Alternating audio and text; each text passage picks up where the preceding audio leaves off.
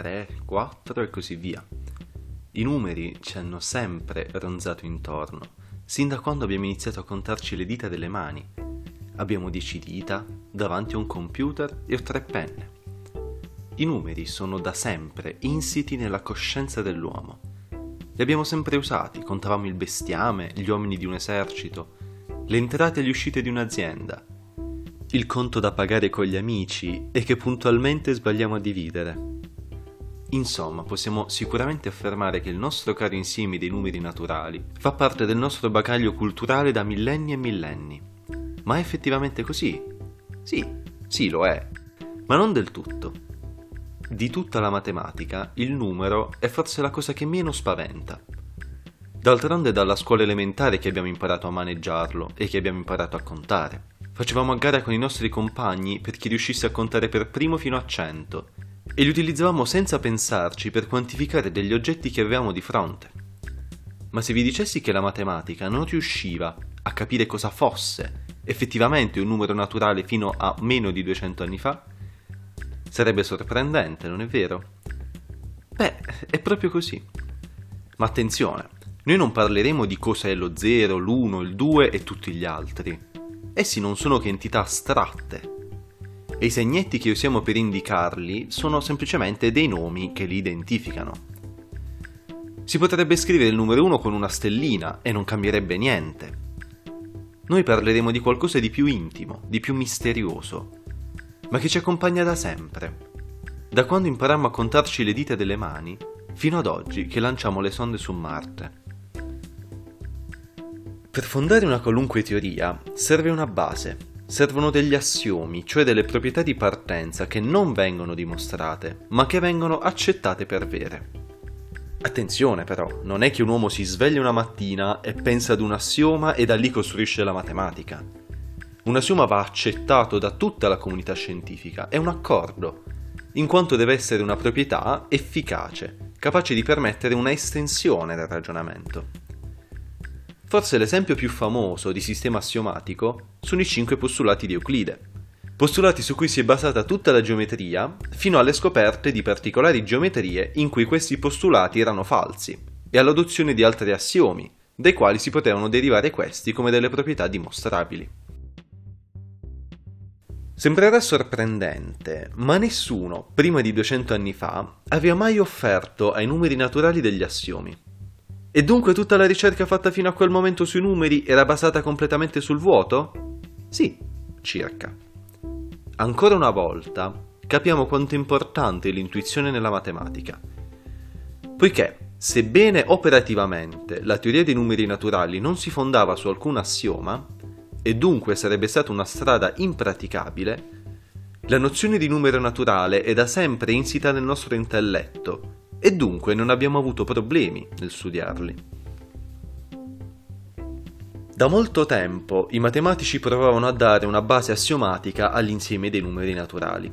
Un esempio insiemistico potrebbe essere questo. Costruiamo tutto l'insieme attraverso una costruzione ricorsiva. Cioè, se io voglio conoscere come è fatto il numero n, devo prima conoscere come è fatto il numero n-1 e così a ritroso.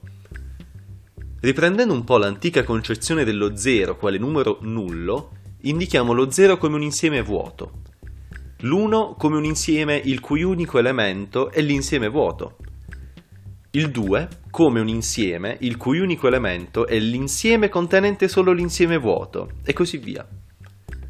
Ma è facile riconoscere che questa scrittura, seppur valida, può essere scomoda. Ed è così che ritorniamo a parlare di Giuseppe Peano, l'ideatore di quelli che oggi conosciamo come gli assiomi di Peano.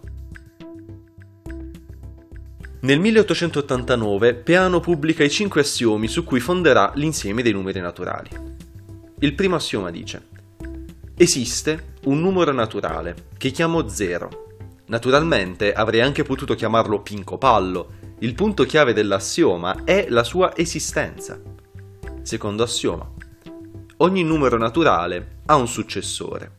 E forse mi starete già bacchettando, ma il termine successore lo spiegheremo meglio più avanti. Terzo assioma. Numeri diversi hanno successori diversi. Quarto assioma. Lo 0 non è successore di alcun numero naturale. Ultimo assioma. Preso un sottoinsieme dei naturali che contiene lo 0 e contiene anche ogni successore di ogni suo elemento, allora questo coincide con l'insieme dei naturali. E questo è il famoso principio di induzione. Qual è la cosa più misteriosa in questi cinque assiomi? E di certo la parola successore. Peano aveva in mente una funzione, che chiamava appunto funzione successore, che preso un numero ci restituisce il numero che vi sta dopo. Naturalmente Peano ha dovuto dimostrare che la funzione successore è effettivamente una funzione. I calcoli sono facili ma lunghetti e quindi li tralasciamo. Ah e attenzione, con le conoscenze che abbiamo noi e che aveva Peano non essendo vissuto nel Paleolitico, riconosciamo che la funzione successore a n associa n più 1. Tuttavia non possiamo assolutamente scrivere quel più, poiché la somma, come la conosciamo noi, non l'abbiamo ancora definita. In questo momento dovremmo comportarci come se l'intera matematica non esistesse, neanche i suoi oggetti più semplici come la somma o la differenza, ma esistesse solo un foglio bianco e la nostra intuizione. Dunque non dobbiamo procedere con i piedi di piombo, ma di osmio, che per chi non lo sapesse è il materiale più pesante di tutti. Ad esempio, siamo sicuri dal terzo assioma che due numeri diversi non possono avere lo stesso successore. Ma chi ci dice che la funzione successore ad un certo punto non torni indietro? Dobbiamo dimostrarlo, ma è facile, non abbiate paura. Innanzitutto dobbiamo vedere che la funzione non torna mai a 0, cioè che non c'è un numero che abbia 0 come successore. Ma questo è vero dall'assioma 4 e dunque il gioco è fatto. Infatti, dato che due numeri diversi hanno diverso successore, il ritorno indietro è escluso. E questo inoltre dimostra anche che l'insieme dei numeri naturali è infinito, proprio perché si può andare solo avanti e dalla nostra intuizione sappiamo che i numeri naturali sono infiniti. La costruzione è adatta anche per definire la somma di due numeri. Se poniamo come facciamo abitualmente n più 0 uguale a n, n più 1 come il successore di n, n più 2 come il successore del successore di n e così via, possiamo dare alla somma una definizione ricorsiva in questo modo. Si pone n più 0 uguale ad n, questa è la base della ricorsione. E poniamo n più m come il successore di n più m meno 1 ed il gioco è fatto. Ma qualcuno si è accorto che ho detto una cosa completamente sbagliata? Sì, perché per come stanno le cose io non potrei mai scrivere m meno 1, poiché non so cos'è il meno. Tuttavia ce la possiamo cavare semplicemente ponendo m-1 il numero di cui m è il successore. Naturalmente bisognerebbe dimostrare esistenza e unicità della scrittura e dovremmo dimostrare anche la commutatività e tutte le belle proprietà che abbiamo imparato alla scuola elementare. Ma queste sono cose da matematici, dai, e lasciamole fare a chi di dovere. Se a qualcuno venisse in mente l'idea di tentare la dimostrazione, sapesse che non è difficile. Bisogna solo avere un po' di pazienza, furbizia e tenere sempre d'occhio gli assiomi. Per concludere, oggi abbiamo capito che tutto il progresso matematico e soprattutto aritmetico, ottenuto dai tempi in cui ci contavamo le dita delle mani fino al 1889, era fondato sul niente, solo sulla nostra intuizione ci sono tuttavia due punti che vorrei sottolineare. Innanzitutto, il fatto che questi assiomi siano stati proposti ed accettati non li rende invincibili. La matematica è piena di piccoli paragrafi oscuri, in cui si mandano a quel paese degli assiomi importantissimi, ottenendo spesso risultati sbalorditivi.